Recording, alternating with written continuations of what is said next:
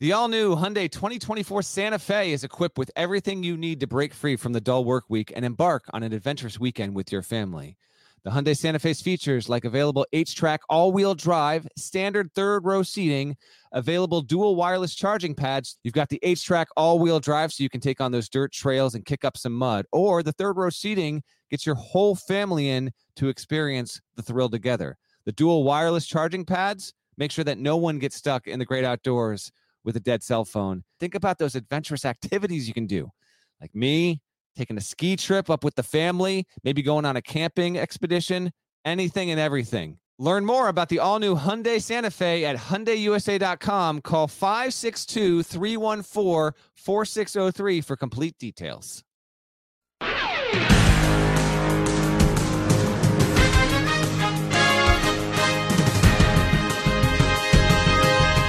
Hey there, it's Gary Parrish. It's Sunday, March seventh, two thousand twenty-one. Welcome back to the C B S Sports Eye on College Basketball podcast, where we sometimes discuss camel fighting, dodo birds, and leaky black. Matt Norlander is here with me, and I think I want to start with the Big Ten, because it was another wild weekend in the Big Ten. It's the best league in the country with the most legitimate Final Four contenders. Michigan, if you didn't notice, even with the loss at Michigan State on Sunday, is your Big Ten champ, but not without controversy, and that's because Illinois finished with two more league wins than Michigan, but Michigan has the higher winning percentage, so uh, hail to the victors valiant. That means Illinois is the number two seed in the Big Ten tournament, but both Michigan and Illinois right now are projected number one seeds for the N C double A tournament. So before we discuss the league more broadly, dead leg, let's stop here.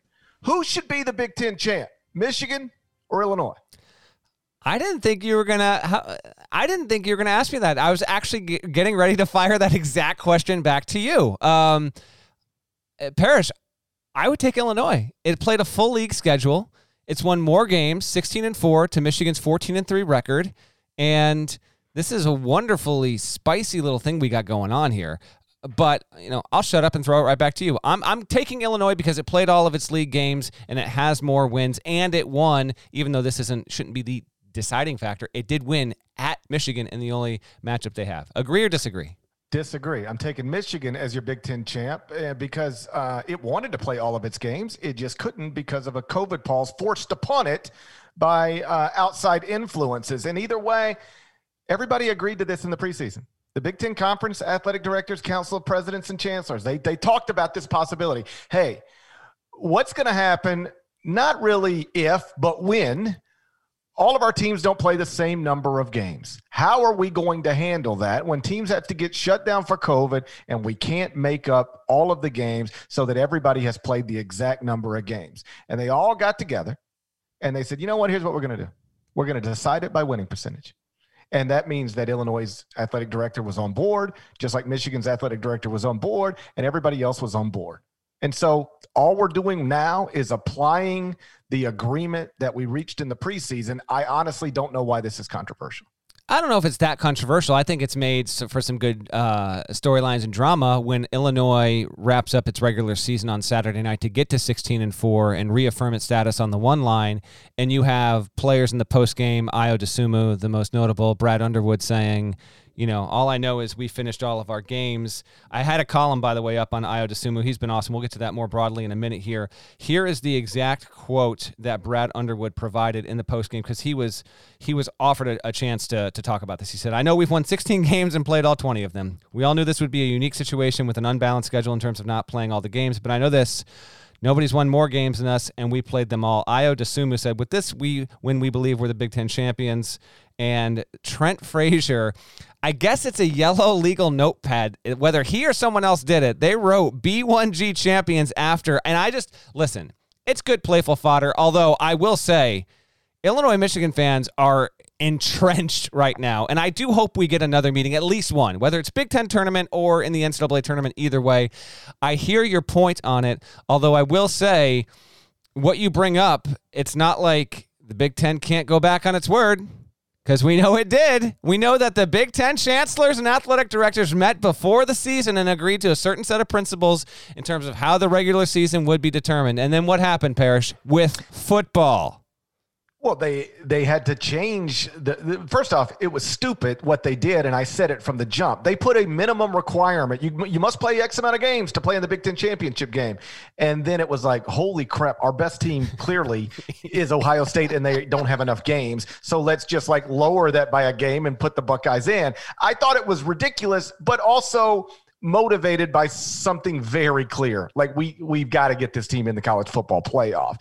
This is – you know, you don't have that thing sitting there connected to this. This is just one where it, it, we're not, even Brad Underwood said, we all knew this was a possibility. So we all knew it was a possibility. That's why we talked about it. And we came to an agreement. Nobody stood up and said, I hold up. Before we agree to best winning percentage, what if one team wins two more Big Ten games than the other, but still has a lower winning percentage? Like, th- what are we going to do then? Like whatever you were going to, this is the same thing I said about the N C double A tournament in terms of how do you handle this? How do you handle that? You think through every possibility and you come to an agreement in advance. You don't argue about it on the back end. They talked about this. Now, if you want to say they they decided to settle it incorrectly, I'm happy to hear you make that point.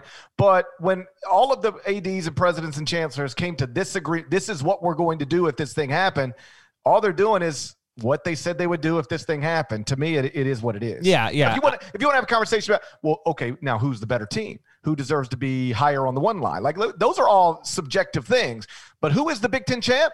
It's Michigan, based on the agreement that was put into place a long time ago. And you know what? Since it's like that, I really do hope these teams meet uh, because we've got like some real good back and forth here. And Trent Frazier leaning into it. I thought that was absolutely wonderful. How about this? The Big Ten, the only league that played more of its games conference-wise was the Valley, which played all of them. Big, the, the Big Ten played all but four. It was the highest percentage. The only four games not played, as you might guess, uh, Michigan involved in three of them. Nebraska at Purdue, Indiana at Michigan, Michigan at Penn State, and Michigan Michigan at Northwestern. If I'm a Michigan fan, I'm pointing out the fact that the three, two of the three games we didn't play were against Penn State and Northwestern, okay? And then the other one were at home against Indiana.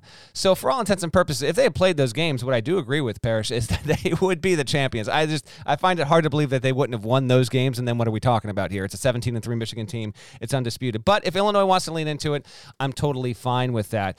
I, You're telling me Indiana could have had another loss? Oh yeah, oh yeah. that's that's incredible. Oh my gosh, they have go, they've they have dropped completely off. Um, before we swerve into the Big Ten uh, writ large, I do want to touch on Illinois in general because I, I wrote about him. Dosunmu is it's just freaking awesome, dude. That mask is so badass. He's gonna wear it for the rest of the tournament because his nose is still broken and it has to heal. So uh, I wish him the speediest of recoveries. But I am loving the fact that arguably the most Uh, valuable, talented player in college basketball is going to be donning that thing on the N C double A tournament stage, Parrish. I would take Illinois over Michigan right now. I had to do a uh, – once you got to shuffle off C B S Sports H Q, I had to do one more sponsored tournament projection segment, and so I had to pick the winner of the Big Ten tournament. I did take Illinois.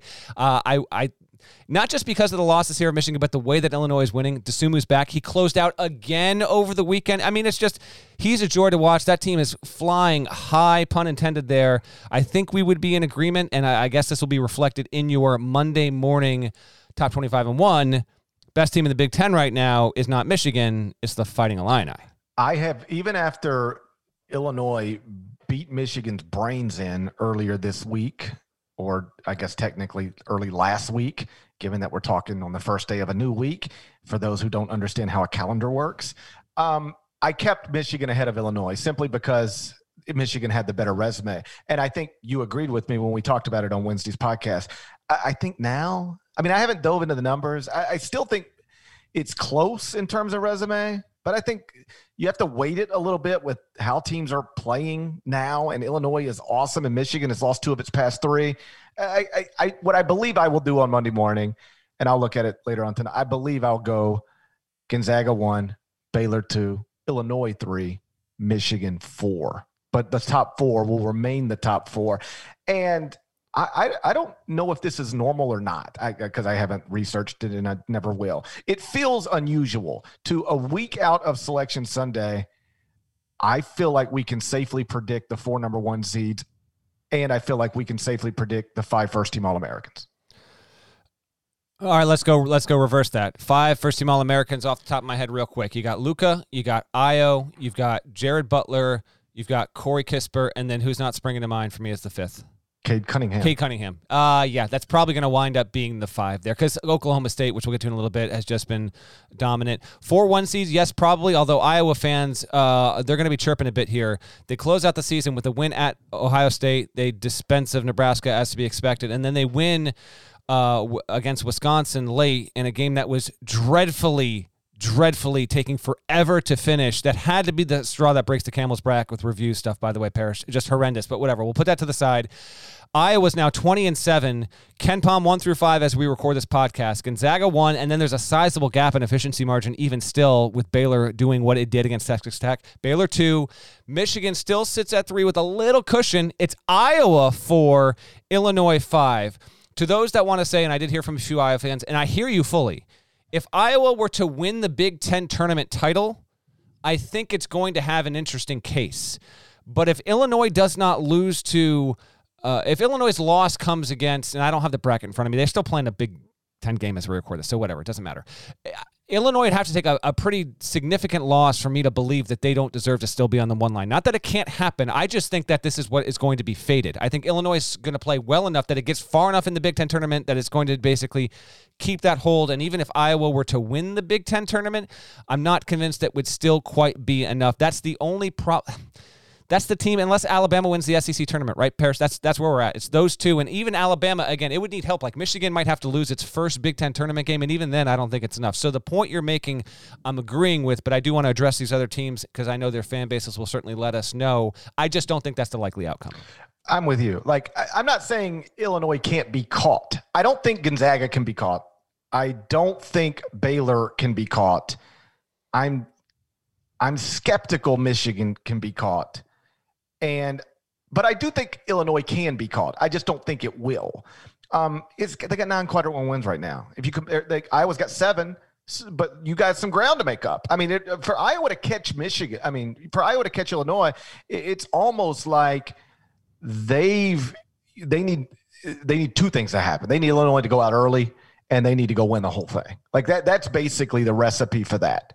Um, I, I know you don't think as highly of them as I do, but like Alabama can maybe get there. If the, it, now it would take Illinois losing early, Iowa losing early, and then Alabama wins the S E C tournament. Mm-hmm. But they they would have a case if those things happen. But ultimately, like if I had to bet my four oh one k right now, I, I think it's Gonzaga, Baylor, Michigan, Illinois. I think that's your four number one seeds next week. I, I listen. I want to be clear. You're definitely higher on Bama than I am, but I did listen. I did a me, me and Strongjaw big time deep dive on the Crimson Tide. Love their style. The reason why I'm discounting Bama from the discussion is it's the only team in the mix for a one seed that has a quad three loss, and I think that's going to be the disqualifying thing because none of the other teams that are in that race can can get a quad three loss at this point. So I just think that's going to be the barrier to entry. That's all.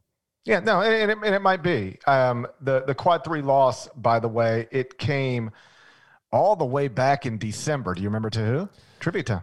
You know what? Off the top of my head, I can't remember it. I feel like as soon as you say it, I'm going to know it. You are. How about I called their game on Facebook for C B S Sports Network on Saturday night? Uh, so no, you were. There wasn't the Old Dominion game on Friday, so it's not Old Dominion. I had I had Florida Atlantic Old Dominion on Friday night. Okay, and I had. Who did you have uh, Saturday? No, I had Florida Atlantic Middle Tennessee on Friday. Okay, and on Saturday I had Old Dominion against. That would have been, oh, that's Western Kentucky because it took a loss, right? That's the Hilltoppers. And that's a quad. That was a quad three? No, the, Hill, the Hilltoppers won. The Hilltoppers lost Friday night. Yeah. Won Saturday night. Their at-large hopes are done.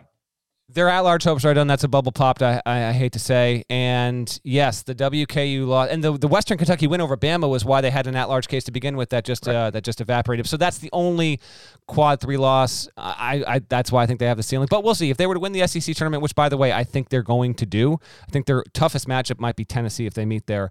Uh, but otherwise, yeah, I want to ask you something real quick that you brought up on H Q, though, because I want to give a, a team a little bit of shine here that I don't think we've talked about too much this season. I had to send in my U S B W A like top fifteen players for first team, second team, third team All-American consideration on Sunday. The deadline is Sunday night as the end of the regular season. Um, I think we're doing it too early. That's a whole d- different issue altogether, but whatever. Um, the last player that I put under under consideration for that, because I actually got to a point where I was looking at about eighteen, nineteen guys for fifteen spots. The last player I put, Purdue's Trevion Williams. He's seventh in Ken Pom's Player of the Year algorithm. Purdue is eighteen and eight. It's won five in a row. Most recent wins on the road have come against Nebraska and Penn State, which aren't huge, but the Michigan State, Wisconsin, and then wrapped it up with an Indiana win on Saturday. Archie Miller still hasn't beaten the Boilermakers. Purdue has, has found itself in an inter- interesting spot. You brought him up on H Q. They've they've they've been hitting this weird area where they've been so safely into the field, but never even flirting with one, two, three seed chatter that they've just kind of blended into the background. And you you said on T V that you thought that Purdue's chances to advance and be like a real mover in the, in the tournament uh, wasn't getting quite enough due or credit. And I would I would agree with you, Matt Painter. Just does not get enough credit. But I would agree with you on this overall. They are a, a, a pretty. Pretty good team. Williams has been a stud. I think he's third-team All-American level as we speak tonight. Um, just wanted to kind of lay out the, the stage for you there because I do think the Boilers on this pod deserve a little more respect because they haven't really come up much at all in the past two, three months. So there are six teams in the top fifteen at Ken Pom in the Big Ten. Four of them get talked about a lot. Michigan, Illinois, Iowa, Ohio State. They have all at one point or another been considered possible, if not probable, number one seeds in the N C double A tournament. So the attention they get is worthy. The fifth is Wisconsin, which I don't, I, I'll never understand how Wisconsin's always so high in Ken Pom. And so not always so at, but that's just an okay team this season. They're just okay. That's all they are. But they're eleventh at Ken Pom. And um, the sixth is Purdue. Purdue is thirteenth at Ken Pom. They've got six quadrant one wins. They're thirteen and seven in the first two quadrants with one quadrant three loss that came all the way back in December as a stupid loss at Miami. But either way, like that Purdue team, I, I'll just put it this way. If you're top fifteen, and I think this is what I said on H Q, there's, there's five legitimate Final Four contenders in the Big Ten. It's the four everybody talks about and Purdue. And if you ask me, really, Purdue, I would say yes, Purdue, because if you're top fifteen at Ken Pom, you're a legitimate Final Four contender. I would agree with you, and maybe the Big Ten tournament's going to be a moment for this team. Maybe it won't be. Maybe they'll get a win, and then they'll be out, and then they're just going to enter in as like a four seed in the N C double A tournament, and then suddenly like you've got a real true like Elite Eight sleeper kind of team there. Trevion Williams has been outstanding, and it's not just him, obviously. Jaden Ivey has been uh, certainly a stud-level freshman for them. Just, you know, thought they deserved mention here. I think they kind of kept just... you know, hovering on the back burner because they weren't competitive in their game against Michigan at the end of January. They lost against Maryland. Then they got beat at Minnesota, which I don't have Minnesota. If you told me that was Minnesota's last win, I would believe you. That was like almost a month ago, um, but certainly worthy uh, of being in that discussion. And yes, thirteenth in Ken Pom as we speak. What about Michigan State? We got to touch on them because they get the win. They well, dur- Go ahead. On C B S Sports H Q, yeah. um, You were hesitant to put the Spartans in the field with a permanent marker. I am not. I think they're in. Uh, I don't. Whatever happens in the Big Ten tournament happens. I think they're in right now. Why are you hesitant I'm, to say that? I'm. So when we got and, asked, let me be clear. I don't mean uh, everybody thinks they're in right now. I, right. I'm, I mean, I think they're locked in. You, I don't yeah. think they can do anything to get knocked out of the bracket. Right. You've point. got them as a lock, meaning just no doubt. So, no doubt. I have not uh, like a lock to like to define it in in, in my mind. Right. A lock is no matter what happens between now and Selection Sunday, they're in the N C double A tournament, and that is what I believe about Michigan State. No matter what happens between now and Selection Sunday, they're going to be in the bracket. So on my my uh, loading bar is at about ninety percent on with you on that. Uh, I remain, I, and I haven't looked at every single team that was around them to see where where we're at there. I, If they were to lose their first Big Ten tournament game, I think it gets a little bit interesting. Now, they do have they have five quad one wins, which is going to do them wonders. They have a four and two quad two record, which is good, and they haven't lost a quad three or quad four game. These are the calling cards for Michigan State. And then once the committee obviously looks at the once it looks at the results, I mean, come on now. It's going this is why I think, you know, if you were to break this down, I'm not trying to put words in your mouth, but like wins over Illinois, Ohio State, and Michigan, what are we talking about here? Like that's that's the, the trump card. And I think I would mostly agree with you. Why I'm just stopping short is dodge that loss if it, it were to come in your first Big Ten tournament game. You get that, like I'm one hundred percent with you. But also where they stand in the metrics is funky. So obviously, as always, we're doing this podcast on Sunday night, and the numbers will change on on Monday morning across the board. Michigan State's going to rise. I'm wondering how high it will rise because as we speak here, and these are going to rise, seventy-two in the net. like I, forget even the seventies. If you're in the sixties in the net, and this is not a, a, a metric that's been around for more than four years, so we don't have a ton of history of like, well, the lowest rated net team to to not get in, or, or the highest rated to, to not get in, the lowest rated to, to be snubbed, et cetera, et cetera. We don't know that yet. But sixty-eight in K P I, forty-one healthy strength of record, that's going to jump for sure. And then Ken Pom, B P I, Sagarin, uh, B P I and Ken Pom are sixty-nine, sixty-one, Sagarin healthy at forty. These are good numbers, not great numbers. The net stuff, frankly, is still vexing to me. I'm mostly with you, and I think they're going to get in. I just think there's a narrow, narrow chance where if they were to lose their Big Ten tournament game and then there was some basically aberrational movement on bubble teams getting wins they needed, then maybe it becomes a question. I'm just not seeing it there. So I just stopped ever so shortly. We are mostly uh, we are mostly in agreement, and I will take a mea culpa here because I know that I wrote off Michigan State on the podcast, on the website. The team was ten and nine on February nineteenth, had lost two games to Iowa and Purdue by a combined forty points, was four and nine in the league. At that point, it's like they're done. There was no con- we there was no conceivable way we thought this team was going to be able to pull it out. So credit to Izzo and that team. Joshua Langford hit a huge three. Rocket Watts had his best game in months on on Sunday. And so whereas Duke is definitely see you later, Michigan State, Izzo, that Hall of Fame coach, uh, you know, salvage something. And certainly uh, right now, I agree. Like they're, they're not only in as of now, but they're at worst, like the highest ranked first four team. And they're probably just out of that and might be the, uh, the first team in the field and not having to play in the first four. So the way the Big Ten tournament bracket is set up, um, Michigan State is going to be the nine seed. They're locked in. Okay. And that means that their first game is against the eight seed. Now, we are recording it while Maryland is still playing. And that that the outcome of that game is going to determine who is the eight seed in the Big Ten tournament. But here's what we already know. It's going to be Maryland or Rutgers. That That is who Michigan State is playing in its first Big Ten tournament game. It's a quadrant one opportunity. Mm-hmm. My point being, even if they lose it, they will still be they'll they'll drop to nine and twelve in the first two quadrants. They'll still have five quadrant one wins. They'll still have those big wins over Michigan, Ohio State, Illinois, and they'll have no losses outside of the first two quadrants, which is uncommon for a bubble team. Simply put, the worst case scenario has them taking another quadrant one loss before they do anything else, and then this the resume is done. And I think even that that resume is going to be good enough. One last thing on the Big Ten. You concerned at all about Ohio State? Four-game losing streak. Three oh, yeah, that's home. A good point, man. That's just, um, I, yeah, I mean, I guess a little bit here. They take they take another L. Um, man, if they lose again, that'll be a discussion once we get into the thick of the into that bracket and that tournament there, in terms of what seed would be would make uh, the most sense for them. But yeah, there's real concern. I mean, ninety-two eighty-seven loss to Michigan, seventy-one sixty-seven loss at Michigan State, seventy-three fifty-seven loss at home to Iowa, seventy-three sixty-eight loss at home to Illinois. And by the way, just real quick on that, like Ohio State probably should have won the game, but Ayo Dosunmu was on the uh, on the court. And so the greatest closer in college basketball this season, again, just did his thing and pulled the rug out from under Ohio State. So I half put it on O S U and half it's like, he's the dude. What do you want from it? So, yes, a little bit of concern there. Maybe they can get right in the Big Ten tournament. And even if they don't, maybe they're going to be that classic case of a team that's a quality team once it gets out of its league and gets a an opponent that's not familiar with them. Like if you told me Ohio State was able to get to the Sweet sixteen because it, it just got a, a, a nice matchup with two opponents, I'd believe you. But yes, I do have concern, and I don't think there's any chance for that team to make the Final Four. Uh, um, no chance?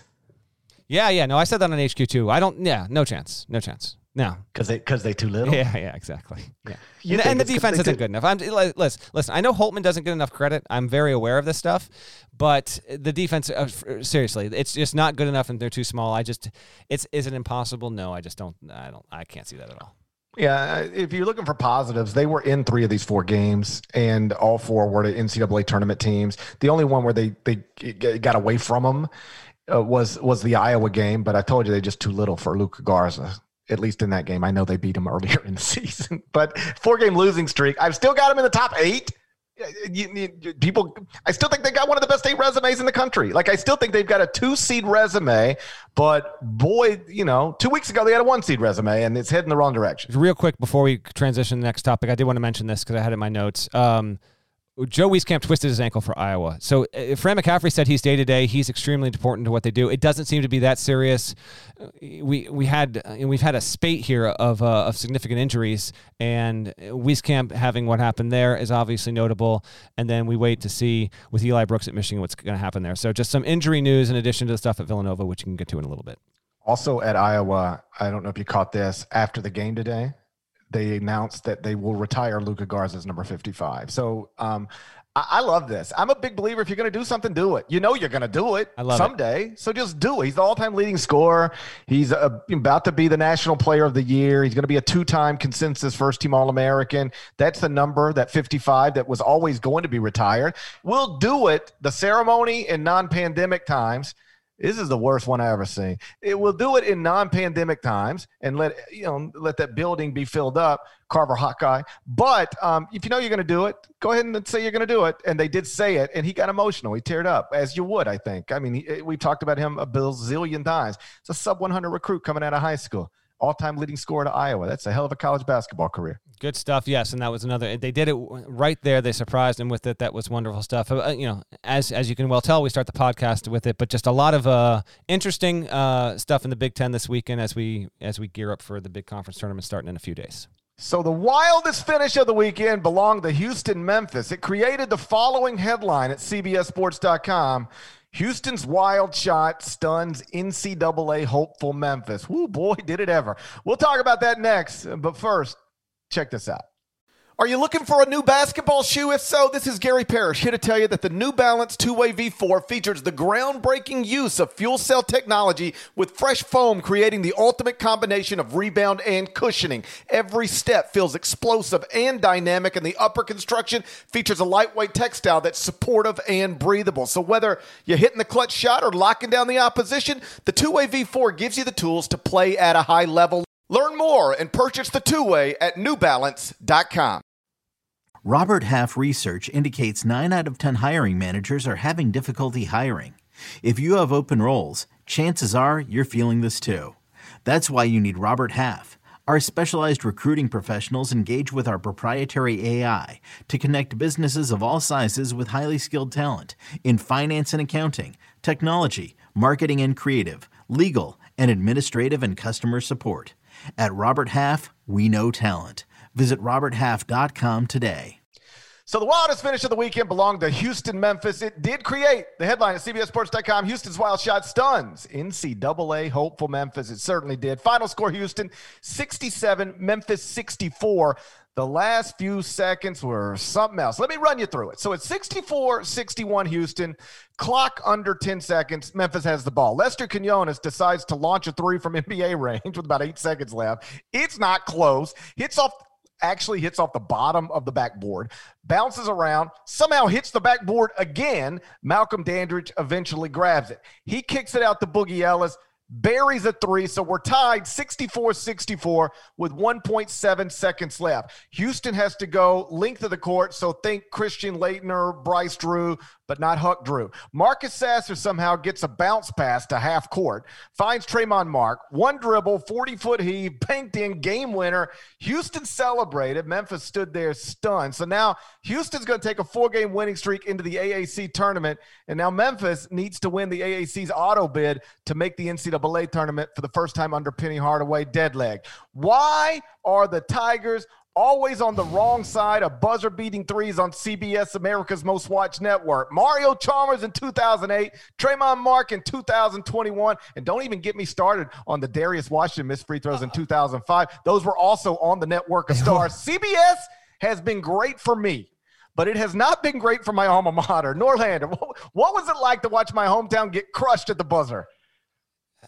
The wavelength we are on with this podcast. I didn't think you were going to bring up Darius. I was going to say you've forgotten one and you're going to rank him. Heartbreak rank right now. Go I one, was, two, three.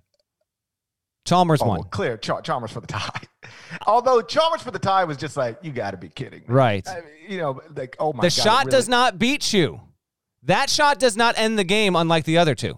Dead leg, that game was over the second that shot went in. Okay. Just trust me. You, the, the, I, if you would have told me I got to like, Kansas minus five in overtime, I'd have been like, it, the game is over. I, I know you're you're technically right. the game was over. So um, that one, like, I mean, this cost you a national championship. I mean, what are you talking about? Um, I'll tell you this. It wasn't as gut-wrenching as Darius.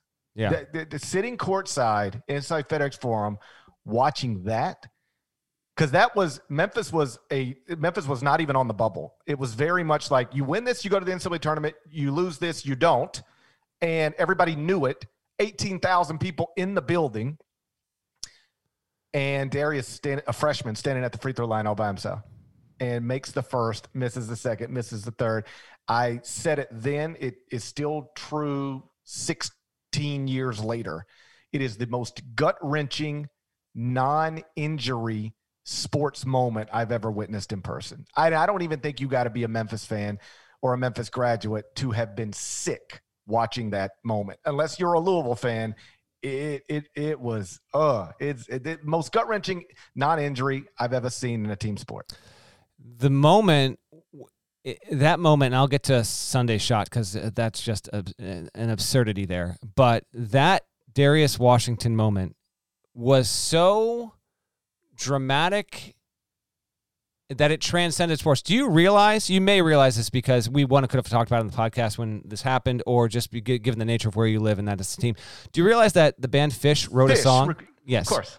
Trey Anastasio, and I don't remember the exact backstory, but someone tell it, like, he's not a sports fan like that. I guarantee you when that happens, Trey Anastasio is not locked in on America's Most Watched Network in two thousand five. That's not happening, I promise you. But Uh, the situation surrounding it, like, it moves him so, so he wrote a song called uh, The Line. It's on their album. Good album, Fuego. Um, that, that that just doesn't happen that often. Like, a sports moment like that, particularly like a Conference U S A basketball game, inspiring Vermont's greatest band of all time to write a song about it fourteen years after the fact. It's just, I've always well, you know, the much. Interesting thing about that is if you remember that C U S A title game, and by the way, that the C U S A back then was awesome. It was legit. I mean, that was Louisville. It was no Metro Conference, but it was real. I grew up on the Metro Conference. It was Louisville with Rick Pitino, Marquette with Tom Crean, uh, Cincinnati with Bob Huggins, Charlotte with Bobby Lutz. Um, it, like, it was a real league. You know, Memphis, obviously, with John Calipari. Um, but that game, that championship game, was always like eleven a.m. Yes. You know, it was early on Saturday. It was the first game on America's Most Watched Network. So what happened is that happened, and then it was on every halftime the rest of the day till midnight. It was on. It was just on a loop all day long. Like, if you were watching college basketball on that Saturday before Selection Sunday in two thousand five, you saw Darius Washington miss those free throws a hundred times, yep. And it just became ingrained. And in, uh, like we joke all the time, I can't even remember Final Fours that I was at. Like, what ha- I, I, there are college basketball fans all over the country who don't care anything about Memphis or Darius. They remember that. Without a doubt. Um, so apologies uh, to anyone. That, sorry for the uh, for no trigger warning with that. But that is, I mean, that's now Memphis basically has three infamous March moments, the wrong end of them, just just coincidentally all on C B S in, in the past fifteen, sixteen years. And what we saw Sunday... You got to get mean, the Tigers back on E S P N Plus yeah, immediately. Know. You know what? That's actually true. That's true. And you, and you, my friend, here's the here's the reality of the situation. Like, I, you might have your highest rated show of the, of the year tomorrow. Like, come on. This loss, you know it. Like, people are going to be fiending after Memphis loses this way, right? Oh, sure. There's a big market for, like, yes, the, the radio Misery. show will lead on. Yeah, yeah. I mean, you know, it, it, I don't want to get off on a twenty-minute conversation, but, but like, you know, the day after I uh, broke the news that Memphis was likely to fire Tubby Smith and replace him with Penny Hardaway, that like that's what people really wanted to hear. With this, there's not a whole lot to say other than you just relive the the heartbreak of it for the fan base. Um, you know, I, I texted with Penny after the game. He seemed in good spirits. Like, he seemed like... I think he was proud of the way his team played. Like, they went toe-to-toe, punch for punch with a top ten team on the road. And I don't um, I don't know that he'll say this, but I think he believes it. Like, it's going to be hard for them to go win the tournament. They they they, they probably won't. But, you know, the, the only team clearly better than them in that league is the one they played today, and they played the they played them to the buzzer. You know, they, they, they'll go give it a shot. Uh, you, uh, disrespect right now?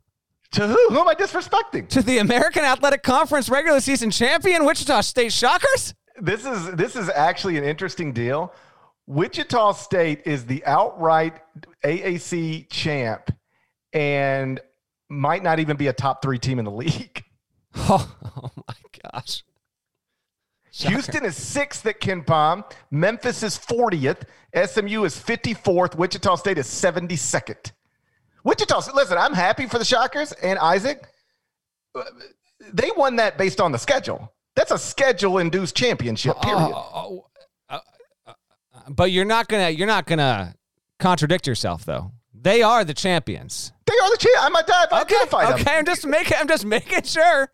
They are the A A C champions, but probably the fourth best team in the league. Okay, there we there. De- de- depend, depending on what you think of U C F. Oh boy, um, I'm kidding. No, no, the, but, that but, is but, going. That could be. A, by the way, this could now oh, Houston's best team. But if yes. it gets picked off, the, that conference tournament could be a, a little bit wild there. Uh, Memphis will be favored over anybody in that league on a neutral court except for Houston. Yeah, that's it's got a good shot, and it's I just I just don't think that it will have. I don't even think if it gets to the title game, it's going to have enough to validate getting itself into the field. Man, that would have been a huge win. Shouts to Tremont. No, they, they can't. They cannot get there. Let's be clear about that. Okay. Memphis, there are there's no at-large hopes anymore. You have to go. You got to go win three games in Frisco, Texas. Last thought on this is just the shot itself, Tremont Mark. Uh, first of all, less than two seconds to go. It's a bounce pass to half court, and it almost feels like the ball, like it was intended for him, but he's double teamed. Memphis isn't trying to foul. He just, he basically chucks up a prayer, and it banks off and in, and it was just, it was phenomenal to get that on C B S the day before. You had scooted on out to do stuff with C B S Sports Network, but me and Chip Patterson had to go on after U S C beats U C L A at the buzzer. Don't worry, I'm getting there. We'll but get back, there. Ba- I'm getting there. Back-to-back days, buzzer-beating wins in unlikely fashion. The month has arrived, the greatest one of the year. Good on Houston. It's still in the conversation for a two-seed. I I would love to be wrong about this, Parrish. I don't think we will get a more unlikely buzzer beater in the N C double A tournament than what Houston pulled off against Memphis on Sunday. Dude, a bounce pass to half-court. What are we talking about? Uh, just, and, then, and then it's one dribble heap. Did you hear the audio on it? Yes. He says, that's game. I know. What are we doing? What? what are... That's the great thing about not having fans or not having very many. You can hear the players calling game. So Mark just chunks it at the rim. That's game. Banked in. Like, what? And, um, yeah, awesome. Like, awesome moment. Uh, heartbreaking for my city, uh, but, an, uh, but an awesome basketball moment. And um, let me ask you this. Where are you on guard the inbounds guy? I'm on guard him. I'm on guard him. This, this became a little bit of a debate on I'm Twitter. I'm on guard the inbounds guy and makes it, make it as difficult as possible to get a clean look, specifically when you're dealing with like two seconds or fewer on the clock, because you don't have that much time to gather yourself, to, to get into position there. Make it more difficult. I am team one hundred percent of the time, guard the inbounder. Okay, so I am too, or at least I have always been. You know, the most famous play of under the similar circumstances is Kentucky not guarding the inbound guy. So if for no other reason, like you do it because they didn't yeah. do it and it really made things uh, go poorly for them. On the other hand, how often does the inbound guy actually do anything? Well, we had a situation, and forgive me, I can't name the player, but in the Cleveland State triple overtime game last weekend, that actually did lead to the game ending because they specifically they brought in a dude who's like seven three and never plays, and it actually made an impact. I get the point you're saying, but just as coincidence would have it, this scenario showed itself three, four nights ago, Parrish, and it made an impact. It's one of the things that you can't put uh, a quantifying number on, but if you have a six ten legitimate defender who's long and can get in and make and make a difference, yeah, you might be able to impact an inbounds pass, particularly opposite uh, here it's opposite baseline. Just make it that much more difficult to get it in. It's not foolproof, but I just I'm I'm a believer in that system. Yeah, I think I am too. But like as I started to think through it, because I saw I, I've just always been like you know team foul up three, team guard the inbounds guy. Like I'm I've, I'm very clear on these things. But then as I start seeing other people try to make con, uh, counterpoints, I start thinking through it. I'm like, how often do I go? Ooh, the inbound guy really did prevent this thing from happening. Like they almost it, it feels like in theory it's smart. But is it actually effective? Or would you rather play five on four at the other end and have a free safety who can maybe, I don't know, go intercept a fifty-foot bounce pass? I know. There's there's something to that, man. That play is just – I just don't think I've ever seen a, a game end with that sequence. Opposite baseline, bounce pass under two seconds to go, double team, bank shot in. That's why I love this sport. Loyola Chicago beat Drake on Sunday to secure the M V C's automatic bid. So now there are two questions. One, how will the committee seed Loyola Chicago? And two, will Drake get an at-large bid? Norlander, let's take these one by one, starting with how the Ramblers will be seeded. If I made you bet your one alive leg, what seed would you guess Loyola Chicago gets next Sunday? All right. Again, both legs are alive, okay? Very much alive. Left one, it might even be even stronger. Can jump higher off it than the one that never had an issue. Let's just be clear. How do you that. even know that? When are you jumping? When are you going? When? What are you doing? Why are you I jumping? I have kids. What do you mean, when am I jumping? I have a five-year-old and two-year-old boy. I'm jumping every single day. What? You jump? You jump with your kids? Yeah, yeah. Well, like, we go outside, we play. Yeah, yeah, absolutely, yeah. No doubt. I don't think I, I don't think I jump with my kids that often. Yeah, no. The, the, we, play ba- we play basketball, and uh, I don't have to jump. Okay. Well, you got the rim down to what, five feet there? What are we talking about? What do you mean you don't have we to jump? Pl- we play... You swatting it? Yeah, here's what you're doing. We just had a new basketball goal put into our new toy room, uh, and it's at, about, yeah. it's at about seven feet. I can dunk it if you want to see me. I'll I do actually, video. You know what? I do want to see I do want to see you. The listeners want to see you, and I have seen the video, and it's legit. This toy room is ridiculous. But let's not get off on a tangent here, okay? That's, that's good stuff, and we'll save it for another time. Uh, so I got to bet. Here's the thing. We talked about this a little on H Q as well. Do you have any confidence that you can accurately peg where the N C double A Tournament Selection Committee is going to put, what line they're going to put Loyola on? Because I don't. I think it could be as high. I do think that it will not get higher than a seven, and I don't think it'll get lower than an eleven. But I, anyone that can tell you they know how the committee is going to treat this team, they're lying to you. Here's where Loyola ranks right now, again, Sunday night with the metrics, and it's fascinating. sixteen in the net, nine in Ken Pom. twenty-one healthy B P I. Then they're forty-third in strength of record, forty-four in K P I. And when you dig into the resume, there isn't, like, the Drake wins are nice, don't get me wrong here, but they lost at Wisconsin by fourteen. They got beat on a neutral by two against a Richmond team that we thought was going to be better than it actually was. Then it's got a loss against Indiana State. I happen to think that Loyola Chicago's standing at Ken Pom is inflated because of an incomplete non-conference schedule. I do think, like, I'm going to have to rank one through sixty-eight, as I always do, always do every Selection Sunday. Here are the teams that I think are the best in order. I promise you, I will have Loyola Chicago somewhere in my top twenty-five. I think this is one of the twenty-five best teams in college basketball. How's the committee going to do it? My blind guess, Parrish, is that Loyola will be on the nine line. What's your guess? You'd have them higher, I know. I would. I mean, I I would have um, you know, I I've, I'm trying to think. Am I go, am I them. going to be wrong? Do you think they've got a a, a relatively healthy chance to even be above a seven? Because when I look at the resume and who they've beaten, I just cannot get myself to that point. I think they've got a chance. I mean, I I, I would have them as a top four seed right now. I, I, now, I don't think they're going to get that, but I have them sixteenth in the top twenty-five and one, and I mostly rank based off resume. You know, Jerry Palm has them as a twelfth seed. Now, that was before the championship game of the M V C tournament, but like, so, but that ain't going to, a win over Drake ain't going to knock them up to two seed lines. We'll say, so like let's say that he puts them on an eleven when he refreshes Monday. Yeah. Okay. They're twenty-four and four. They're on a six-game winning streak. It's not like they've done nothing inside the first two quadrants. They're six and four inside the first two quadrants with zero losses outside of the first two quadrants. They're two and two in quadrant one. Like, okay, so just try to do your best to remember what I just told you. Yeah. I think Houston is tremendous. I've got Houston in my top ten. I would have Houston as a two or a three seed right now. I just told you that that um, Loyola Chicago is six and four in the first two quadrants, with zero losses outside of the first two quadrants. Houston sits, Houston is six and two in the first two quadrants with a quadrant three loss. How are there nine seed lines between Houston and Loyola Chicago? Lo- they both got strong compute. Loyola Chicago's nine um, uh, at Ken Pom and sixteenth in the net, like you said. Houston is sixth at Ken Pom and fifth in the net. I, I acknowledge Houston should be seeded mm-hmm. better than Loyola Chicago. But how could one be a three and the other be a twelve based on what I just told you?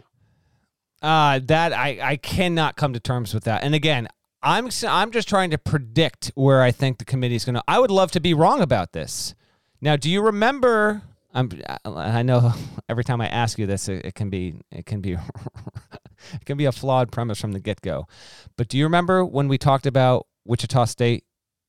When it was really, really good twenty sixteen twenty seventeen season. This was a Wichita State team that was, you know, top twenty, top fifteen status at Ken Pom down the stretch.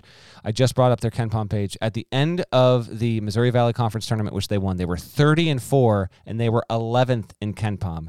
And we banged the table and said, this team, because it didn't have, you know, a, a wide assortment of just, you know, got to have it mega wins. But they had a really good record. They had defeated an Oklahoma team that was just okay on a new, on a neutral there. They had a win over a bad L S U team that season. But we said, look at what they've been able to do against that schedule. Here's why they deserve this, this. And I remember campaigning, if you want to call it that, saying, like, Wichita State needs to be a single-digit seed, and I would have this team, like, on the five line, on the six line. Where did Wichita State get seeded that season? They went, I think they were twelve in the first four. They were they were a ten seed. They were a ten seed in twenty seventeen. With oh, a, I thought you were talking about twenty sixteen. twenty sixteen seventeen season, they were thirty-one and they were thirty and four heading into the N C double A tournament. They were borderline top ten Ken Pom team, and the committee gave them a ten. So that won't translate directly to Loyola Chicago this season, Parrish, but it's instances like this where Ken Pom, B P I, they're predicting how good you would be. K P I, strength of record, when the committee brings up what you are in quadrants, they're trying to evaluate what you've done and maybe get a little bit of blend of both. The net does do that a little bit as well. And maybe Loyola Chicago's net ranking is going to help them. If it, we'll know if it is for sure because it's sixteen right now. And sixteen, as Parrish mentioned, equates to a four seed at this point. If you want to really splice hairs and say, you know what, though, bump them down a bit and get a five, I'd love to see it. I want to be proven wrong here. Your point on Houston is well taken. I do think it's a dart throw. And I'll be fascinated to see how people that are, you know, project the bracket, if there is a difference of opinion, because I think there should be, or if groupthink will take over and people will suddenly try and clump Loyola Chicago along that ten or eleven line, we are in agreement. They should be a single-digit seed. I just happen to believe that the committee will not be able to do anything but make sure they are wearing road uniforms, which means nine at best on Selection Sunday. The season I was thinking of was two thousand fifteen sixteen. Wichita State had eight losses on Selection Sunday, but was still um.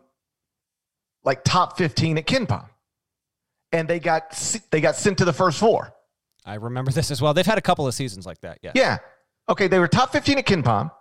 They get an eleven seed. They go to the first four, kill Vanderbilt by twenty, and then they go and play Arizona two days later, and they beat Arizona by double digits. And I think I remember Sean Miller making the point, which it, yeah. it was true then, and it will be true for whoever has to play Loyola Chicago in this tournament. Sean Miller said, when you don't seed Wichita State correctly, you're not just screwing them. You're screwing us. Because now we because now we got to play that. We got to play a top fifteen team in the round of sixty-four.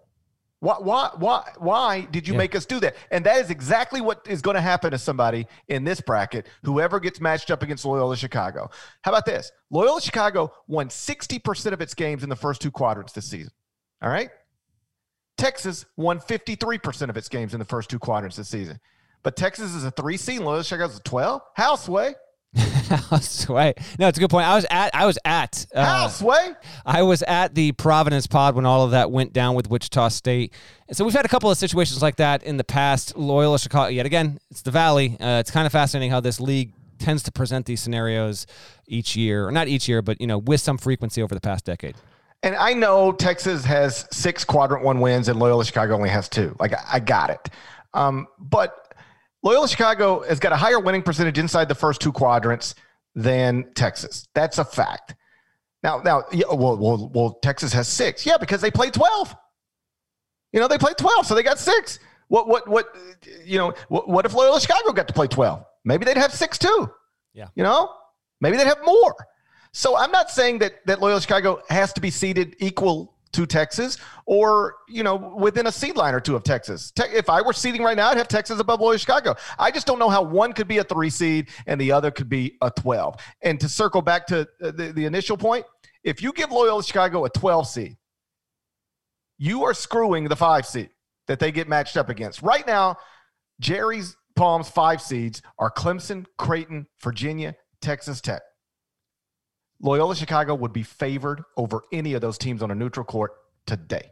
Maybe not Virginia. Maybe? Maybe, maybe, but I Ken Pom says he would. Fair. Okay. Can we touch Drake? Second question, dead leg. Drake going to get an at-large bid. This is the team that is the true no one knows. No one knows. It has to now. It has to wait here. This is the drawback to the Valley having its league tournament when it does. Now it gets a great standalone game on Network of Stars every C B S su- is America's most watched network. Week before Selection Sunday, but now you got to sit and you got to wait it out here. You and I are in agreement. Right now, we assemble the field. Drake is in. It's one and two in quad one, five and oh in quad two. It's a good. That's a good thing to hang your hat on. Two quad three losses, unfortunately, and has played eleven games in quad four. Drake is twenty-three and four. You're going to see twenty-five and four probably on T V. It has two games against non-D ones. Those wins don't count. So it is twenty-three and four in the eyes of the selection committee. Like Michigan State beating Michigan is not good for Drake. One team's results alone don't affect another. It's it's really how, you know, all of that stuff around the bubble cut line interacts with each other, but you don't want that, I promise you. Now, Drake has been dominant much of the season. In fact, there's only like two teams in all of college basketball. This is not a selection criteria, just so you know, but uh, the only teams that have been better against the spread this season, UConn Huskies, seventy-nine percent they've covered. Navy took an, took an L as a one seed. Brutal stuff. seventy-seven point eight against the spread. Drake is seventy-six point nine against the spread this season. It has, that's to say, it has overcome expectations and dominated plenty of teams. It has nine road wins. The committee does historically value road wins. The only other team in the N C double A tournament picture with at least nine road wins, in fact, there's none with more, is projected one seed Illinois. It's done a lot. We have an interesting personnel situation because Darren DeVries has stated multiple times that its best player, Tank Hemphill, will be back in time for the tournament. They wanted him back in time for the Missouri Valley to avoid this exact situation. Whether he had been played and would they have won, no one can say. Probably not. Loyola is pretty good. But the committee should also take this into effect. I think no matter what happens, barring us looking up at the teams that are the last four in and the first four out, and all of them are like rolling through their league tournaments, Parrish, barring that, I think that Drake is the, it's just the big question mark. Put a, put a big old question mark over that logo. No one's going to know until we get to Selection Sunday. I do believe that if it gets in, the only way it's getting in is getting shipped to either Mackey or Bloomington to play in the first four. Oh, yeah. They're in. They got first four written all over them. All yeah. over them. Six and two in the first two quadrants, two quadrant three losses, but one of them did come without Shanquan Hemphill. Um, Jerry Palm had him as a twelfth seed on Sunday morning. I don't think losing a competitive game to a higher seeded team should knock you out of the bracket. So I, when I wake up on Monday, I'm going to trust that Drake is still in the bracket. And then, you know, th- does the bubble shrink too much for him? You know, d- does Seton Hall or Syracuse or Ole Miss stack big wins in their conference tournaments and, and pass them? Um, um, you know, those are the nightmare scenarios for, for Drake. But right now, I think they're fine. If the question is, are they going to be fine, you know, at eight o'clock next Sunday night? I don't know. I don't know. They they they really need things to, to hold true to form in some of these leagues, and at least the early returns on conference tournaments, if things are not holding true to form. They're not. I mean, it was uh, over the weekend. Now, some of these one seeds that lost, they weren't actually, they're not the highest rated Ken Pom teams in their league, but purely from a seed perspective, Sunbelt's top seed, Texas State, out of here. Navy, as I mentioned, out of here. Belmont, we can talk your, their case if you want as well. They're now they out. I, I, I don't think they're. I don't. Unfortunately, I just don't think they have the case. Uh, four losses with what they had there. I, I don't. They have, I don't. They have no, like I just. Drake's got six wins. Yeah, in I the know. first two quadrants. Belmont has zero. I know. And there, there's no case. They have an awesome record. That's a very good team. They do not have a N C double A tournament resume. Unfortunately, and they got screwed with COVID scheduling, but it's just it's just one too many losses, unfortunately. Wagner, one seed in the N A C, gone. The America East lost both U V M and U M B C, the top two seeds. They're out of their bracket, and the SoCon lost two, three, and four. So there was a lot of carnage at the mid-major level in some league tournaments over the weekend. Drake still has a good case. By the way, just shout-outs to the auto bids, Morehead State, Winthrop, Loyola, of course, Liberty. Those are your four teams in the tournament auto bids achieved over the weekend there. Yeah, I mean, Drake should be in as of right now, but it is going to get interesting. All it takes is um, Like Seton Hall's a great example. So Seton Hall's going to play, I think, Saint John's in the four five of the Big East. And if Seton Hall can beat Saint John's, or even vice versa, Saint John's beats Seton Hall, and then Nova gets knocked out. We can get to them in a minute if you want. That is going to put them in a much better position then than they are now. Like, those teams are behind Drake right now. But that kind of stuff is exactly how you get nudged right into the N I T. It will be an uneasy seven days for that program. Yeah, you know, and the, the truth is, like, they hung around. That's all they did, though, in the championship game. They just hung around. They never felt like they were going to win the game. They, they were just hanging around. Now they're down two of their top three players. Like, I give Darren a lot of credit to even hold this thing together as well as he did. Losing two of the top three? Like, that's not mid-season? Like, that's not easy. And yet, you know, they they held it together pretty well. Uh, now they just got to hope the bubble doesn't shrink on them, or some of these teams that are below them as of right now. You know, like Drake's in the clubhouse, if you'll accept a golf analogy. Like, they posted their score. It is what it is. You know, Ole Miss got three holes to play or whatever. You know, Seton yes. Hall's got holes to play. You just don't want Seton Hall going birdie, birdie, birdie on you. You don't want Ole Miss going birdie eagle on you. Uh, they could get past. I, I, you know, we'll, we'll see. But, yeah, it, it's going to be a nervous week for, for everybody connected to that program. Before we get out of here, well, let's bounce around a little bit. Some other notable results from the weekend. Oklahoma State won at West Virginia without Cade Cunningham. What? That was something. Villanova dropped to oh and one without Colin Gillespie. Lost to Providence. North Carolina thumped Duke. Blue Devils at-large dreams dead. Florida State, what in the world? Lost at Notre Dame, blew a chance to be back-to-back A C C champs. UConn beat Georgetown. Huskies are now ten and two with James Bouknight, just four and four without him. That's another thing the selection committee is going to have to consider. Creighton crushed Butler, then Marcus Zagorowski back Greg McDermott. The Fighting Camels lost the Big mm-hmm. South title game. That's bad news. But UMass Lowell, Elvis Presley's alma mater, advanced to the America East title game. That's the good news. And yes, I know U S C beat U C L A at the buzzer. Sand the court. Sand it. Nil can stay. I don't even know where to start here. There's a lot. I want to, you know what? Let's, let's save that one for just a bit here. Let's go. UMass Lowell, get out of my face. Win an auto bid. Elvis Presley went to school now, and now they're one win away from the N C double A tournament. Elvis is smiling from his grave in his front yard just off Elvis Presley Boulevard. Didn't win at Ohio State. Win an auto bid, then you can come back to me. Not impressed yet, okay? UMass, UMass Lowell, Elvis Presley's alma mater, is in the, I'm actually conflicted on this, if you want me to be honest. You know who they're playing? Uh, of course I know who they're playing. It's the one time they're going to host the America East title game. I can't even go because of COVID. Hartford. Playing Hartford. Why is this a thing for you? Why why why are you conflicted about John Gallagher coaching against Elvis Presley's alma mater in the America East title game? Because John Gallagher is one of my favorite people. Okay, in college enough. basketball. When you start ranking, put get together a list of fun guys in college basketball. Yes, John Gallagher is going to be on that list. By the way, I love John Gallagher. He is, so like what? So what do I do? I got Elvis Presley's alma mater against John Gallagher's team. It is a tough spot for me. If if there's one coach you know who will forgive you, it is Gallagher. He is good company. Hartford was supposed to play in the America East title game last year, and it got canceled against Vermont. So they get back. Good on them. I saw Hartford in Bubbleville at the start of the season, and long ago, Gallagher said, actually, you know, we keep everything together here. Next year will be the year. So whether or not it wins next weekend, we'll have to wait and see. But Hartford's actually supposed to be even better next year. Could be a top two team in that league. Let's talk Winthrop Campbell real quick here. No no Fighting Camels in the N C double A tournament. Winthrop gets it done. Uh, they didn't even put up a fight. They did not. I, I Except I swear to God, like that, I was we were we were between H Q hits. Yeah. And whatever our first game of the day was, I guess Memphis Houston was going on at the same time as this. But I did have Campbell on, like, you know, second yeah. screen. And I was mostly watching Memphis Houston. When I glanced over to Campbell, there was like almost a, a hard foul. There was almost a fight.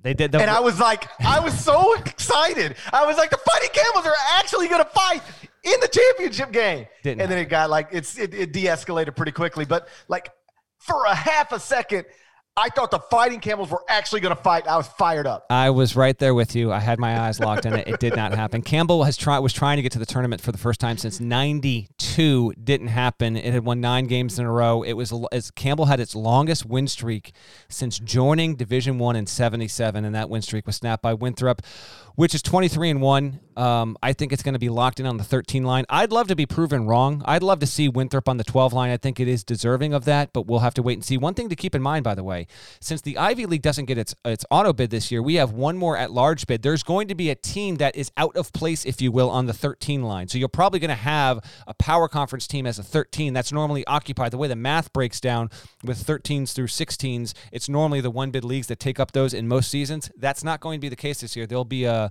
There'll be a, a misfit toy in that group, that, if you will. That sounds like where we'll put Sandro Mamakilishvili. Maybe, although they got they got work to do. They, they I know. I trust me. I'd love to be. I'd love to see Big Sandy in the tournament there. This is Winthrop. I love watching him play. Oh, he's I great. want him in the tournament. He's I great. do too.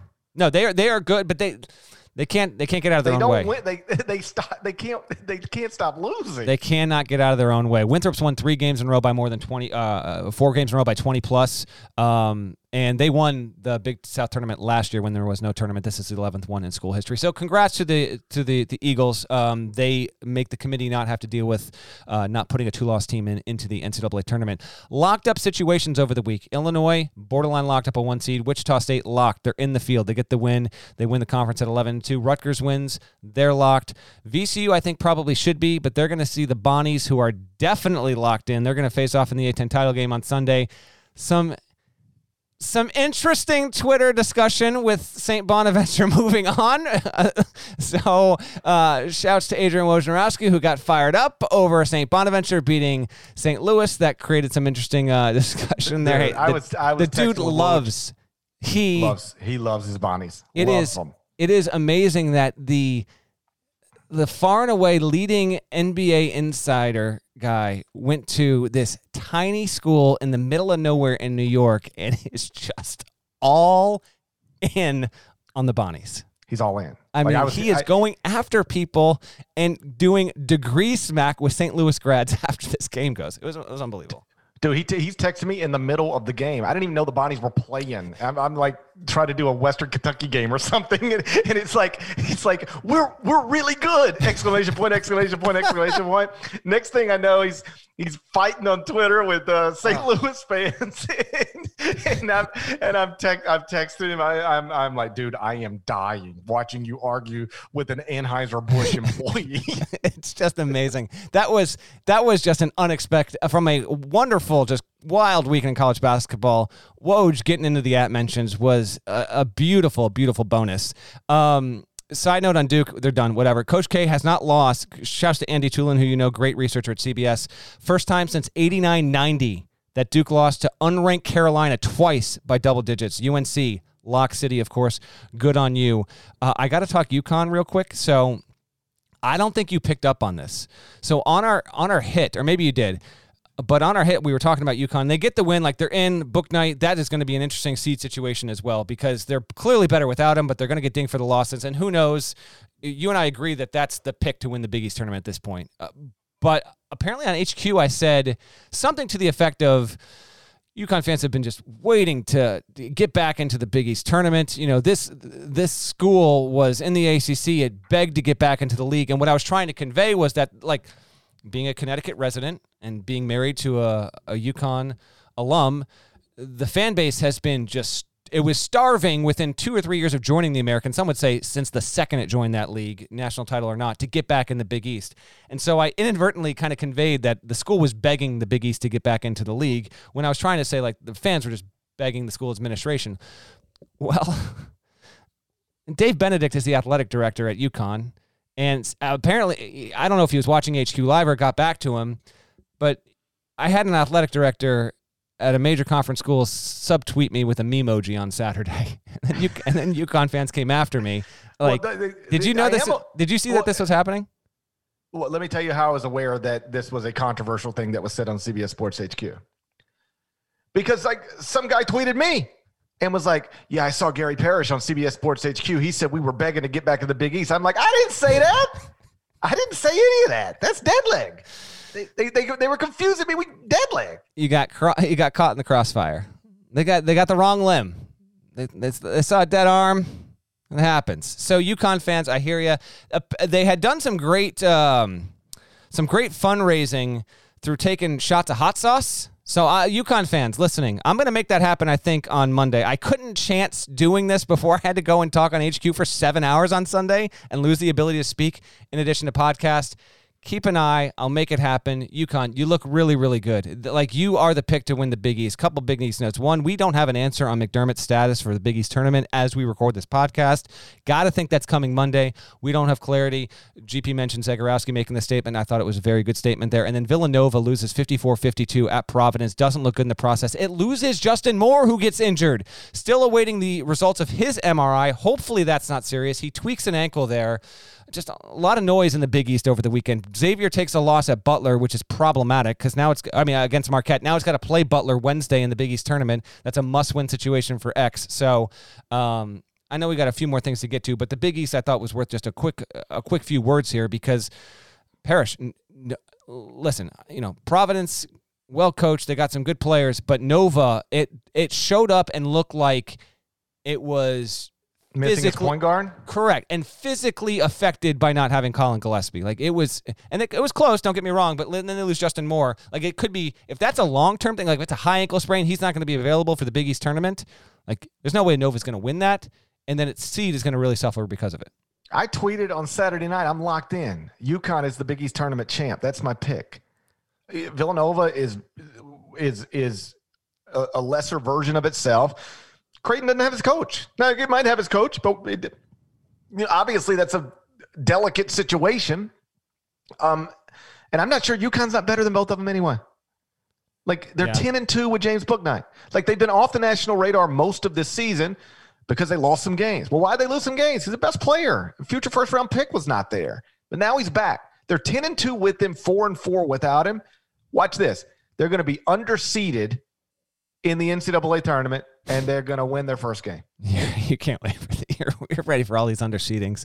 You're, you, I, you can't, not that you can't pick against them, but they look really, really good right now. And Bouknight's such a game changer. It's not just him. I mean, Tyler Polley, Isaiah Whaley, just a couple of really, really nice seniors. R J Cole, he can get into it a little bit there. I Andre Jackson, who Dan Hurley, by the way, said he's the best athlete I've ever seen in person. At least that's what they relayed on the broadcast over the weekend. I don't know if he was saying, like, in terms of players I've coached, because Dan Hurley's seen some ridiculous athletes, so I hope that's not a Rick Pitino level inflation of a statement there. I mean, I mean, I hope, I hope he has he ever watched Russell Westbrook? Exactly, like, and and I, I would hope so. You would think that Dan Hurley's been in the same gym at some point in his life as Russell Westbrook, but probably been in the same gym as LeBron James. Exactly, exactly. But regardless, so that's that's where we're at with that. Uh, UConn's the pick to win the Big East tournament, and and and if by the way, if it does.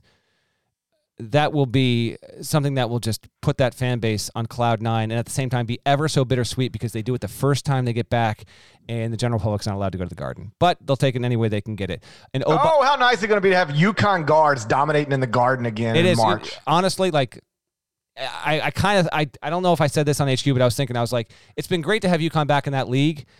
But once we turn on our televisions and UConn's going up in the Big East tournament, and if it gets to like the semifinals on a Friday night, that's going to be kick-ass. So, yeah, that'll be a really cool thing. And, and you know what? Like, and we talked about this before, but I was just sort of reminded of it today. Like, when I'm watching Michigan, Michigan State, Memphis, Houston, I know the crowd's not there. I don't really even – I don't feel like it takes that much away.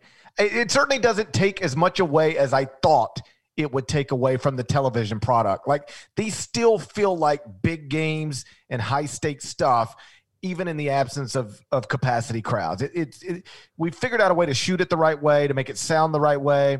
It's I have moments when I'm watching where I kind of forget, ah, oh, nobody's there.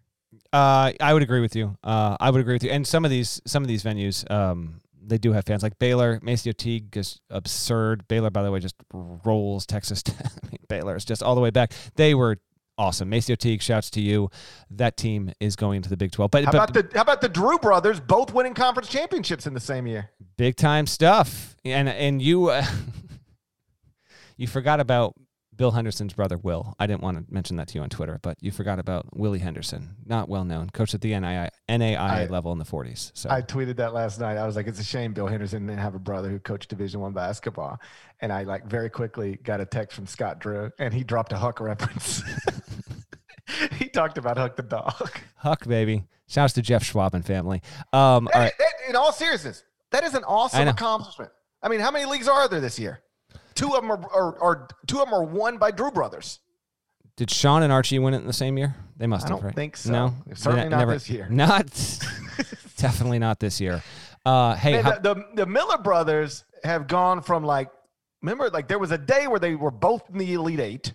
Yeah, I remember. And now, oh, by the way, we haven't talked on this, and it, it's old now. Right. Looks like he's going to survive. I I I guess that was a.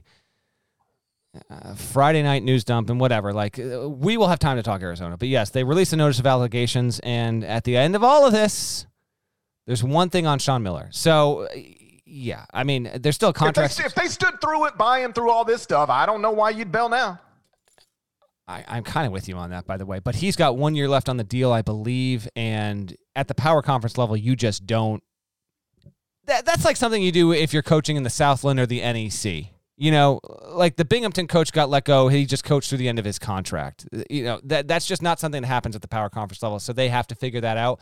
But yeah, they are going to still face a, a postseason ban, I think. But sure, yeah. But that I was mean, that think, was. I, I say I, I should say I think I, yeah. I assume. Yeah, yeah. I, I would I would think so. Uh, but that was Friday. And, and, and Sean will face a suspension. Yeah, yeah, yeah. Oh, I think that's unavoidable. And so it's just a matter of if Arizona, knowing that that's going to happen eventually. Uh, Uh, who knows? Who knows? I, I still don't even think. Uh, my personal guess, before we get to elsewhere news in the Pac twelve, my guess is we will not have that. The I R P has not even ruled on Memphis yet. I'm, I, I think that we're going to be one year from now. Uh, Missouri Valley Championship Night twenty twenty-two. We're still not going to have an answer from the I A R P on Arizona. They ha- they're like that's, ninth that's, in line, and we haven't even gotten Memphis yet. Well, that would be absurd. I'm telling you. Someone remember. I'm t- uh, They haven't done one yet. What are we doing? The, the, oh, I know. Arizona's like, behind all of these other schools. So my point is. Well, is there? Are we? Are we sure that it's like a line, like at Kroger, like you're standing? I do. In line I do actually do it. I do think it is. It's Kro- it's Kroger level. Yes, and I do think they are taking them in order. Like we're going to know about N C State, Kansas, all these other schools before before we get to those. So my point is, if that's going to be the case, like they gotta they gotta. figure out like whether it's a two-year extension, three-year extension. Like they cannot ask Sean Miller to go into the final. You're killing your program if you do that, by the way. But another deal altogether. Yeah, my, my initial point was that the Drew brothers are flying high, and the Miller brothers were once in the Elite Eight together, like the hottest things.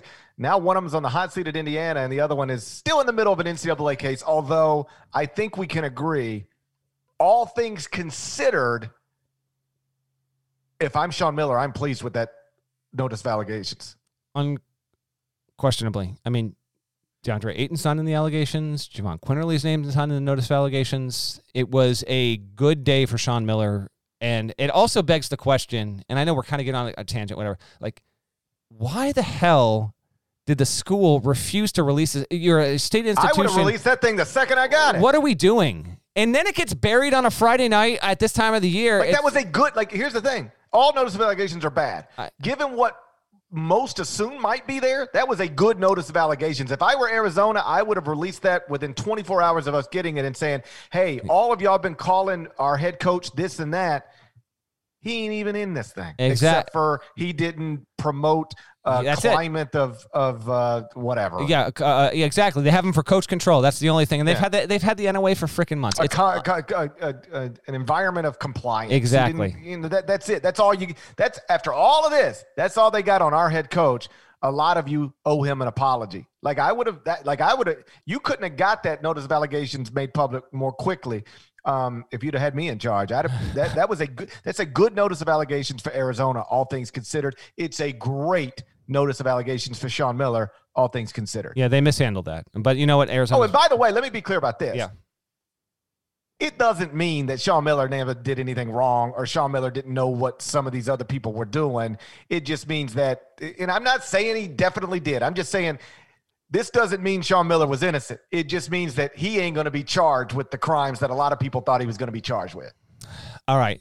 Oh, by the way, from the weekend, Virginia won its fifth A C C regular season championship in eight years, and it only gets it done because Florida State takes two losses that no one saw coming. So Tony Bennett, uh, all credit to him. This might be, I don't know if it's least, if, if it's his least talented team with the five, but it certainly is his least impressive on the surface, and yet again, he wins it again. It's just amazing. So uh, credit to Virginia for doing that uh, and getting another. It, when you look at what he has done, and we've talked about it plenty, but like it's just it's just a joke. Like it, it, Virginia, what it is now, and I tweeted this after, like, you remember this. Like, think about Virginia basketball shortly after you started at C B S, like, you know, random throwaway games on E S P N U or E S P N two was often not in the N C double A tournament conversation. It is just, it it was a different program altogether, and Bennett has just elevated it to another level. So good on Virginia for doing that. And now we must get to, well, we must get to.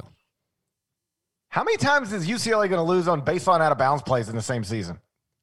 This was Isn't the... that... Isn't that two? Didn't the Stanford O T game? Yeah, and, oh, that yes, exactly. And a year ago, a year ago, Mick Cronin, who we reigning Pac twelve coach of the year, whose reputation we may have oh, inflated just a little bit on the podcast. Speak for yourself. This is the second straight year that U C L A has ended its regular season by losing at the almost buzzer against U S C. You hate to see it. Now we've got a situation in Los Angeles where the Trojans are going to stay on this damn court. Mm. We said goodbye to John Wooden. I don't know. Was that a year and a half ago? I can't even remember how long it's been. It's been a while. I think it was like right around the time. Yeah, like right around when Mick got it turned around. You know, yeah, exactly. January, yeah, February. Like fourteen months ago, I'm sure. And and now we got to call up whatever that company that was. Get the Sanders in there.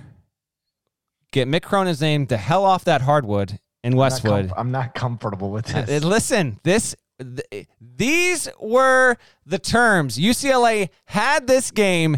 I, Parrish. You can't just name the terms without having agreement from me. These you be, are the. T- I never. I, I, I don't know this. if I. I don't know if I agree that we should take John Wooden's name off this to begin with. I think you did. I think you did. And I. I don't. Either way, Andy and Amanda Enfield and Nell Woodencourt.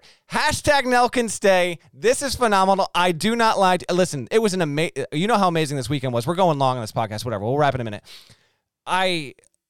I lost it in my office when this shot went in. Because we were getting ready, like we were thinking, you know, H Q, yada, yada, what's coming up next, whatever. I didn't see it coming. And, and when Taj Edey hits that baseline three, I, I might have blacked out. I just could not believe that this is how it ends. Shouts to the Enfields. I didn't even see it live. I was saying Charles Bassey over and over again on Facebook Watch. I was in the middle of a game, and next thing I know, my mentions are just going crazy. Sand the court, sand the court, sand the court. I, I, I was there for Dunk City. I witnessed the Florida Gulf Coast run. Me and Amanda go way back. I'd be happy to see her name on a court, don't. But I don't know about at the expense of Mick's name. I don't know that we feel like the stakes were a little too high for a regular season game. One game, sure, but Mick Cronin has faced U S C. Andy and Amanda Enfield's program four times. Four times. The first time was a seventy-four sixty-three loss at home on then Mick Cronin court and Nell Wooden. Hashtag Nell can stay. Then fifty-four fifty-two regular season finale last year. This season, all of a month ago, at U S C, sixty-six forty-eight. What are we doing? I'm pretty sure you pick U C L A to win that by fifteen, by the way. And then we see what happens here. oh for four, sixty-four sixty-three on Saturday. I don't feel like this requires any more review. If you need a, a meeting in the Pac twelve tournament to decide this once and for all, you're going to have to take it up with Amanda and Andy. Because as far as I'm concerned, that's Sanders showing up on Monday, and it's getting to town because U C L A has not is, has played its last game in that venue for the rest of the season. Can so you know wait? what? Hold on. Can you know we- what? It, maybe for the rest of the offseason, okay? Let it live out its final days in darkness inside Reeves Nelson's pavilion. And then when we get to November, what needs to be done shall be done. Shouts to Devin Downey. Shouts to Chester, South Carolina. Shouts to Terry and Miff and Teagle. Legend. Shouts to Larnell. And thank you guys for listening once again. to the Eye on College Basketball podcast in the middle of the dumbest pandemic of my lifetime. This is, woo boy, this is something. It's been something. It's been a hell of a ride. Did you watch the golf tournament, by the way, at all today? Not even one bit. I was going to ask you if you were getting on a plane tomorrow. I'm getting on a plane Wednesday. Okay, there we go. I'm going to New York City. I'm I'm abandoning my family for two weeks. There you are. I didn't see the golf, by the way. How does the golf tie into this? It, it was in Florida. In Florida, they decided the pandemic's over. Oh, okay. it, it looked like it looked like a real golf tournament. Fans I everywhere. I don't think that's breaking, by the way, but yeah. Okay. Like Bra- Bryce, Bryson DeChambeau's like walking up to the tee box, and there's like five thousand people behind him. It, it wasn't, but it like it looked like it. I was just it was striking to watch sports, and it looked like the way we used to watch sports. Bryson DeChambeau, by the way, par uh, on eighteen to to win. Uh, You know, whatever, whatever tournament it was, something to do with Arnold Palmer. So, but anyway, they decide. I don't know if this is good news or bad news, but in Florida, they decided the pandemic's over. So, I've been waiting for it to be over. It ain't so, gonna be over when you land in New York. I'm just telling you that right now. Yeah, I'm looking forward to getting back to the Big Apple. If you haven't subscribed, please go subscribe anywhere you subscribe to podcasts, including Apple Podcasts. We'd appreciate it. We will talk to you again on Wednesday morning. Till then, take care.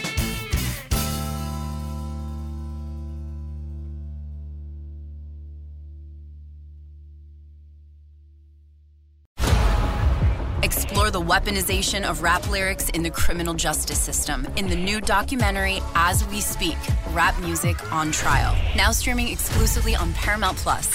Head to paramount plus dot com to try it free. Terms apply.